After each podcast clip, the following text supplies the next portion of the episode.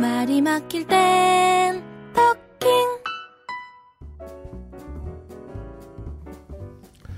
안녕하세요. 토킹 라디오 신상훈입니다. 오늘은 화술 코칭 시간인데요. 기존에는 전화를 통해서 여러분들의 사연을 직접 받아서 화술 코칭을 해드렸는데 오늘부터는 좀 방법을 바꿨습니다. 직접 전화하시는 게 좀 부담스럽 다라고 말씀하시는 분들이 많더라고요. 그래서 어, 이제부터는 뭐 이메일이나 뭐 다른 SS, SNS를 이용해서 여러분의 고민 상담을 받아보고 이런 순간에는 어떻게 말을 해야 되는지 거기에 대한 답을 드리도록 하겠습니다. 여러분 지금 듣고 계신 제 목소리 어떠세요? 음, 괜찮다고요? 저는 제 목소리가 괜찮다는 생각을 별로 해본 적이 없어요. 왜냐하면은 자기 목소리는요, 자기가 잘 몰라요. 여러분도 그렇죠. 여러분의 목소리는 여러분이 잘 모릅니다. 그래서 저도 이 팟캐스트 녹음한 거를 잘 안 들어봐요. 원래는 그 모니터링을 스스로 잘 해야 되는데, 어, 이상하게 내가 말한 걸 내가 듣는 게, 아, 좀 이상하더라고요. 그리고요, 뭐 사실 목소리 좋은 게 뭐주 중요합니까? 얼굴이 더 최고예요, 얼굴이. 여러분 생각해 보세요. 얼굴 잘생긴 남자랑 걸어가고 싶으세요? 목소리 좋은 남자랑 걸어가고 싶으세요? 당연히 얼굴 잘생긴 남자랑 걸어가고 싶을 겁니다. 이만 꽉 다물고 있으면 누가 모르니까요. 저는 그래서 라디오 DJ 하는 거를 참 좋아해요. 어, 실제로 몇 년 동안 라디오 DJ를 한 적도 있습니다. 라디오 코리아라고요. 이장희 씨가 그 사장으로 있는 미국 LA의 라디오 코리아에서 꽤나 그래도 이름이 알려진 DJ 생활을 했습니다. 그리고 한국에서는 그 KBS 라디오에서 어, 유머로 통하라, 통통통, 유머로 통하라. 그런 프로그램을 진행한 적도 있었고요. 그런데 목소리 좋은 건 중요하지가 않아요. 사람들은 얼굴부터 보고 그 사람의 목소리가 좋은 거는 별 신경 안 쓰더라고요. 그러나 목소리와 상관없이 내용에는 귀를 기울입니다. 얼굴 잘생긴 거 소용없어요. 뭐 목소리 좋은 거 소용없어요. 진짜 중요한 건 과연 그 내용이 무엇이냐 이거죠. 예전에 저는 포스코에서 직장인을 위한 고민 상담에 관한 원고 청탁을 받은 적이 있습니다. 어? 내가 직장인들의 고민의 답을 해줄 수가 있을까? 과연 직장인들이 무슨 고민을 할지, 어, 내가 거기에 대한 대답을 어떻게 해주지? 이렇게 갸우뚱 갸우뚱 고민하다가 일단 고민 사연이 뭐냐고 보내달라고 그렇게 말을 했죠. 그런데 의외로 답이 쉽게 보이더라고요. 아마도 제가 모든 것을 살짝 비틀어 보던 저의 습관 때문에 답도 어, 살짝 비틀어 보니까 잘 보였던 모양입니다. 유머 작가로, 유머 강사로 오랜 세월을 보내면서 항상 이렇게 똑바로 보기보다는요, 저는 이렇게 살짝 비틀어 보는 데에 익숙해져 있습니다. 똑바로 보면요, 답이 보이질 않아요. 그런데 옆에서 보면 답이 보여요. 여러분들도 어떻게 말을 해야 되지? 라고 고민이 들 때는요, 살짝 비틀어 보는 연습을 하시면 됩니다. 그렇다고 제가 그들이 어, 보내온 모든 고민에 답을 할 수가 있었던 것은 아닙니다. 하지만 그 고민에 대해서 같이 고민해주고, 그리고 나의 생각을 살짝 이야기했더니, 어, 꽤나 반응이 좀 좋았더라고요. 그래서 계속해서 원고 청탁을 하다 보니까 어, 거기에 대한 제가 책도 내게 됐고요. 그리고 또 고민 상담이라는 게 뭐예요? 어떻게 말을 해야 될지, 어떻게 행동을 해야 될지 조언을 해주는 거잖아요. 그러다 보니까 스피치에 대한 이런 인강도 하게 됐습니다. 최근 들어서는요, 그 고민 상담을 해주는 그런 책들이 많아졌더라고요. 어, 또 이런 뭐 포털 사이트에도 고민들이 많이 올라오기도 하고요. Q&A. 그런데 그걸 이렇게 들여다보면요. 태반은 광고예요, 광고. 그래서 저는 여기서 광고 안 하고 진짜 여러분들의 고민을 한번 풀어드리려고 어떻게 이런 상황에선 말을 해야 될지 거기에 대한 인생 선배로서의 조언을 좀 해드리려고 오늘부터 작정을 했습니다. 요즘 젊은 직장인들은요, 우리들에 비해서 정말 고민이 많은 것 같습니다. 왜냐고요? 우리 때보다 사회가 복잡해졌잖아요. TV도 그래요. 우리 때는 뭐 7번, 9번, 11번, 13번, 아, 2번도 있었구나. FKN. 뭐 그 정도였는데 요즘은 채널이 너무 많아요. 그래서 많은 고민도 어, 생기나 봅니다. 하지만 단순히 생각해 보세요. 여러분이 그 많은 채널을 다 보고 있나요? 아니죠. 한 두서너 개 정도만 왔다 갔다 하시죠. 그렇다고요. 자기도 관심이 가는 거는 뭐 이렇게 탁 부러지게 몇 가지밖에 없잖아요. 마찬가지로 여러분들이 갖고 계신 그 고민 알고 보면 길은 분명히 한두 개로 나눠져 있단 말이에요. 어, 그래서 저는 여러분과 쉽게 생각해라. 간단히 생각해라 하고 몇 가지로 줄여서 답을 제시할 거예요. 어떤 때는 그냥 딱 한 가지 제시를 할 수도 있어요. 그 길로 여러분이 따라오시든가 아니면 그 길을 참고로 여러분이 새 길을 뚫던가 그건 여러분의 판단입니다. 제가 여러분의 삶을 대신 살아줄 수 없듯이 고민도 여러분이 최종적으로는 풀어야 돼요. 하나하나 고민을 풀다 보면 어, 우리 목표점에 도달할 수 있습니다. 아, 갑자기 그 영화가 생각나네요. 마르션이란 영화. 우주에 미아가 됐잖아요.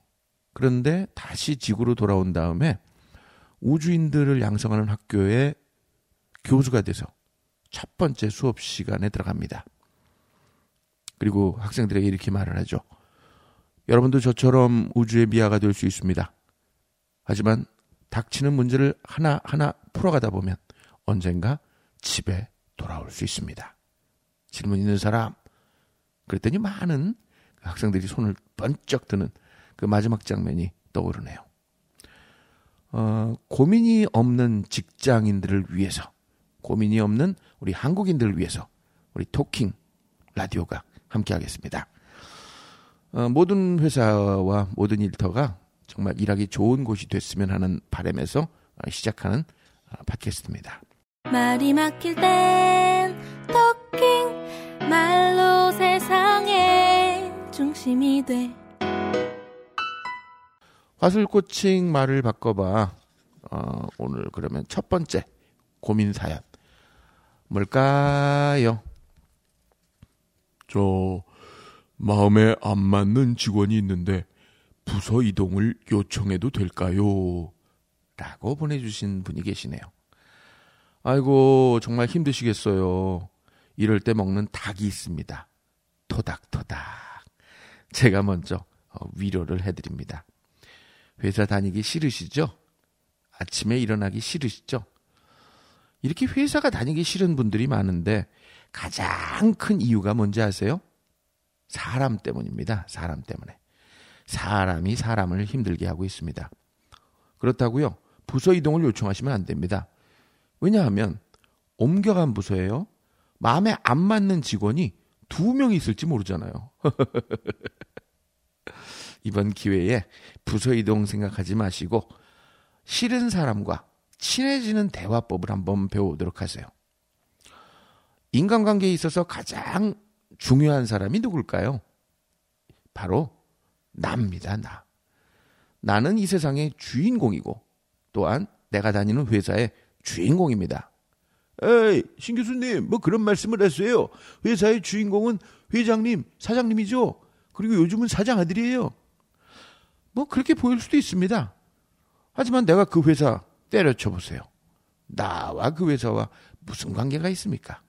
그러니까 회사의 주인공은 나다라고 생각하는 것. 여기서부터 문제 해결이 시작되는 거죠.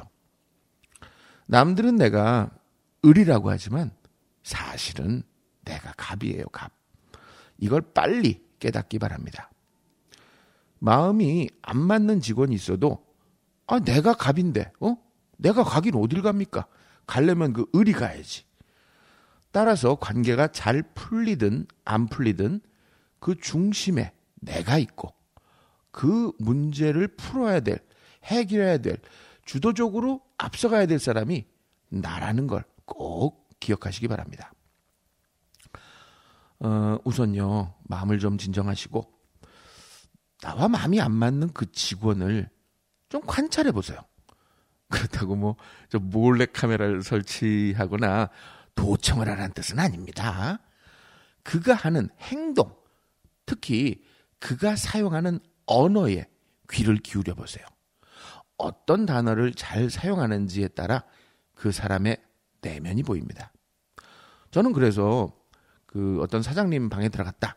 그럼 일단 뒤에 꽂혀 있는 책을 봅니다. 그리고 책상에 방금 전에 읽었던 책이 뭔지 그걸 봅니다. 그러면 그 사람에 대해서 음, 내면을 들여다보게 되는 거죠. 예를 들어서 야, 왜 빨리빨리 못 해? 어? 빨리빨리 왜 안 주는 거야?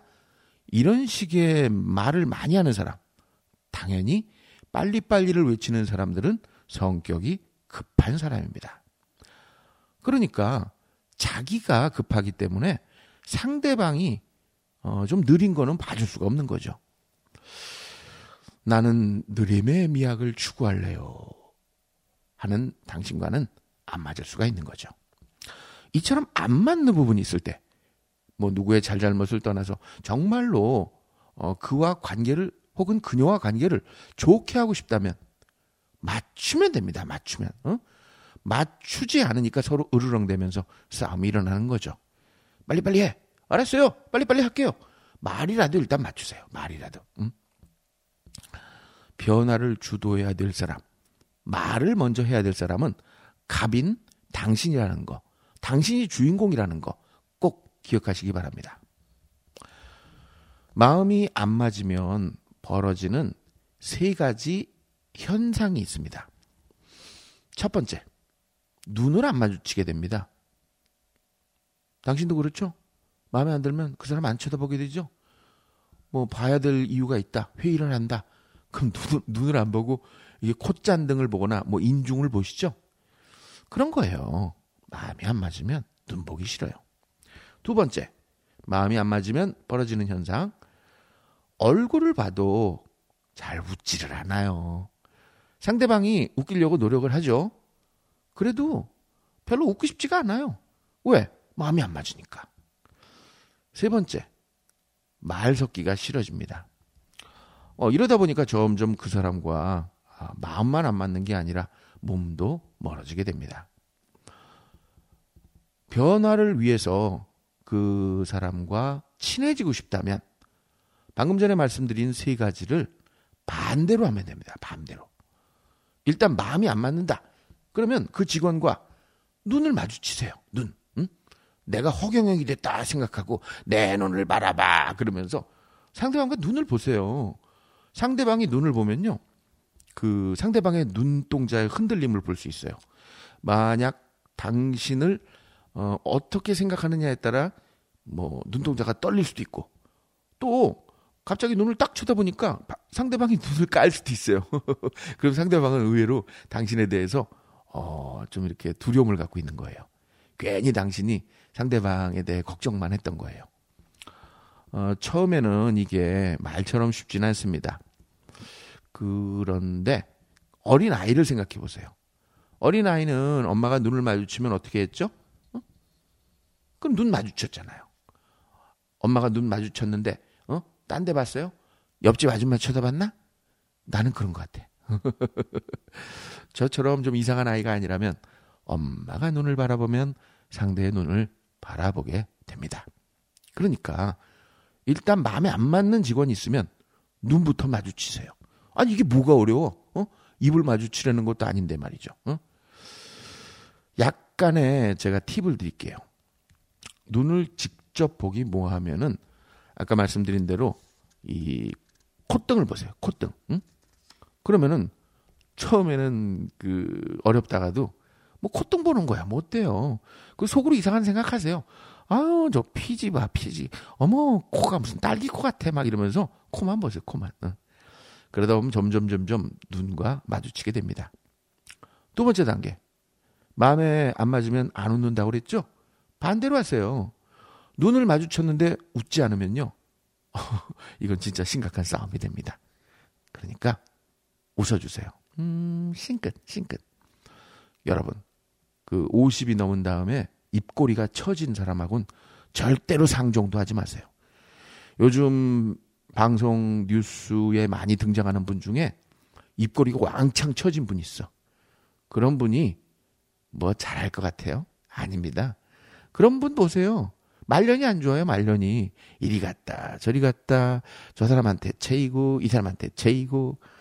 그러니까 입꼬리가 처졌다는 얘기는 웃을 일이 없었다는 얘기예요. 응. 그런 사람하고는 가까이 하지 마세요. 그래서 눈을 마주치고 이게 살짝, 이게 살짝 입꼬리를 올려주세요. 저도요, 입꼬리가 좀, 조금 자꾸 내려오려고 그래요. 그래서 시간만 되면 손으로 입꼬리 올리는 연습하고 있어요. 그리고 이제 중요한 겁니다. 마음에 안 들면은 말을 안 한다고 그랬잖아요. 이제 반대로 말을 시작해 보세요. 상대를 변화시키는 가장 좋은 말, 가장 빠른 지름길은 칭찬입니다. 어우, 좋은 일 있나 봐요. 얼굴이 밝아 보이네요. 오우, 오늘 맨 넥타이 정말 끝내주네요. 그 나도 하나 사고 싶은데 어디 가서 사죠? 와우. 아까 했던 프레젠테이션 정말 죽이던데? 야, 언제 시간 되면 나 좀 알려줘. 그거 뭘 가지고 그렇게 만든 거야? 이러면서 칭찬해주면요. 상대방도 좋아합니다. 내가 싫어하는 그러한 사람이 나를 칭찬했을 때 그 싫을 것 같으세요? 아니에요. 나를 싫어하는 걸 뻔히 알지만 나에게 칭찬을 하면 내가 좋아하듯이 나도 상대에 대해 먼저 칭찬을 하는 겁니다. 칭찬을 하면 고래 잡은 고3 학생도 춤을 춘다는 그런 말이 있잖아요. 눈을 마주치고 웃어주고 칭찬의 말을 한다면 관계는 점점 좋은 쪽으로 변하게 됩니다. 그러면 당신이 부서를 바꾸지 않아도 돼요. 혹시 그가 변하지 않을 수도 있습니다. 그럼 상관없어요. 그래도 내가 이미 변했거든요. 그를 싫어하던 혹은 그녀를 싫어하던 내가 변하니까 나의 모습이 인자해 보이고 입꼬리도 올라가고 그래서 다른 사람들이 나를 좋아하게 된단 말이에요. 어? 그 부서 내에서 왕따 당하면 정말 힘듭니다. 얼마 전에도 인턴으로 들어간 회사에서 어, 왕따를 당해서 뭐 자살을 했다 뭐 그런 뉴스를 제가 본 적이 있는데 아 왕따 당해 보세요. 안 당해본 분은 몰라요. 저도 처음 미국 유학 갔을 때 다들 나를 왕따 놓더라고요. 어? 지들끼리만 영어로 샬라샬라샬라샬라. 난 못 알아듣겠는데. 그런데 그렇다고 뭐 그 사람들이 나를 위해서 한국말을 배워줘요? 아니잖아요. 내가 열심히 해야지. 응? 그러니까 여러분들도 상대방이 변하길 기다리지 말고 내가 변하세요. 변하는 방법은 세 가지입니다. 첫 번째, 상대의 눈을 보라. 두 번째, 씩 웃어줘라. 세 번째, 칭찬의 말을 해라. 그렇게 했는데도 그 직원과 절대로 never never never never never 마음이 안 맞으면 어떻게 하냐고요? 그러면요.